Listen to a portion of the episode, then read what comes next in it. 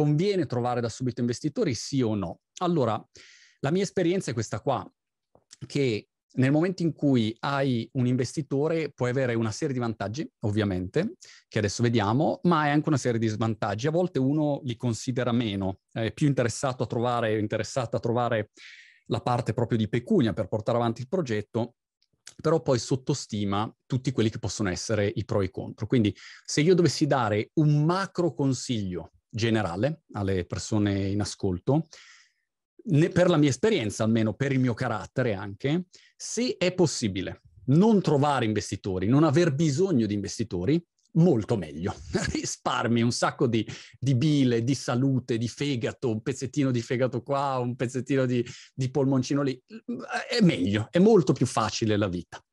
Se però uno ha bisogno di trovare investitori, perché ha proprio un modello eh, che ha bisogno di investitori per far crescere il progetto, oppure vuole fare eh, la prossima grande azienda che vuole scalare in tutto il mondo, è chiaro ehm, che insomma è, è, necessario avere fondi anche importanti. Quindi valutate e, e vi invito a valutare con grande attenzione quelle che sono le vostre esigenze, quali sono le vostre ambizioni se non è possibile ottenere quelle ambizioni anche in un modo diverso, per cui semplicemente lancio un prodotto che dal giorno 1 fattura e con i soldi incassati finanzio la mia attività. E a quel punto decido io, non ho problemi di altre persone, eccetera, eccetera. Adesso vediamo i pro e i contro. Allora, pro numero uno, il capitale. Ovviamente voi partite non avete capitale, oppure spesso il problema non è che non hai capitale, ma decidi di giocare a un certo gioco, a un certo progetto, con capitali altrui. Quindi è una scelta di questo tipo. È come se uno decide di comprare un immobile, magari ce li hai i soldi da spendere, però dici, sai cos'è? Metto una percentuale minore di quell'importo, al posto di spendere un milione che lo metto io, io mi tengo eh, il mio milioncino, metto solo 200k e 800k faccio un mutuo. No? È una scelta, eh, una finanzi- mm, finanziaria, la leva finanziaria che vuoi avere. Altro vantaggio di trovare investitori sono i contatti. Questo magari per alcuni investitori italiani non è eh, un grande vantaggio e per alcuni investitori, mm, diciamo, più istituzionali non è un grande vantaggio, ma per alcuni investitori, pensiamo ai grandi nomi, Sequoia, o non so, Fred, Will, uh, Fred Wilson, investitore storico, Andreessen Horowitz, tutti questi qua, è chiaro che questa gente apre la rubrica e ti dice, ok, con chi vuoi parlare? Con Zuckerberg lo chiamo. Cioè il livello chiaramente del, dell'accesso cambia radicalmente con gli investitori giusti. Il pro è che se scegli gli investitori giusti hai anche contatti o se non c'è un contatto diretto, però, vantaggio numero tre, hai una maggiore credibilità perché uno dice guarda, grande, questo grande fondo di investimento ha investito su questi signori, quindi significa che non sono dei carciofi di serie C, ma è gente che ne sa. Il contro sono la gestione dei soci, che è molto faticosa, nella mia esperienza estremamente faticosa, lentezza, punto interrogativo, se hai gli investitori sbagliati, sei molto più lento perché qualunque decisione non puoi prendere e dire basta, non facciamo più un sito di macchine fotografiche, facciamo un sito di cavalletti. Eh no, eh, cioè io che sono il tuo investitore ti dico, oh, zio, ma perché adesso cambi? No, no, fammi capire. E poi ogni due minuti, siccome ho messo dei soldi, voglio sapere come sta andando, ma perché sto mese non siamo cresciuti, ma il Black Friday come è andato e via, e via, e via. Per cui hai una gestione dei soci che è un mestiere e va considerata. Se hai degli investitori um, intelligenti, ti lasciano lavorare. L'altro problema eh, che vi segnalo è la parte legale.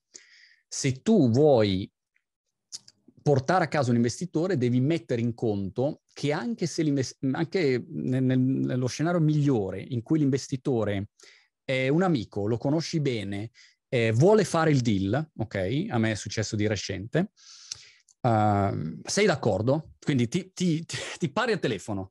Senti, vuoi entrare in questa startup? Sì, voglio entrare. Ok, quanto ti, ti vuoi prendere? Questa percentuale, quanto metti quest'altra? Siamo d'accordo? Va bene, facciamo. Mettiamo in contatto i legali. Da quel punto in poi devi sapere che passano mesi. Un'altra domanda da farsi, quindi queste sono le strategie. Un altro aspetto è che arrivi poi al punto della tua presentazione, dopo vi faccio vedere esattamente cosa si mette nel pitch. quanto vale eh, il tuo progetto. Cioè, se io metto un milione, prendo l'1% dell'azienda, prendo il 99%, prendo il 5% e come lo valuto questo importo? E qua potremmo parlare delle ore.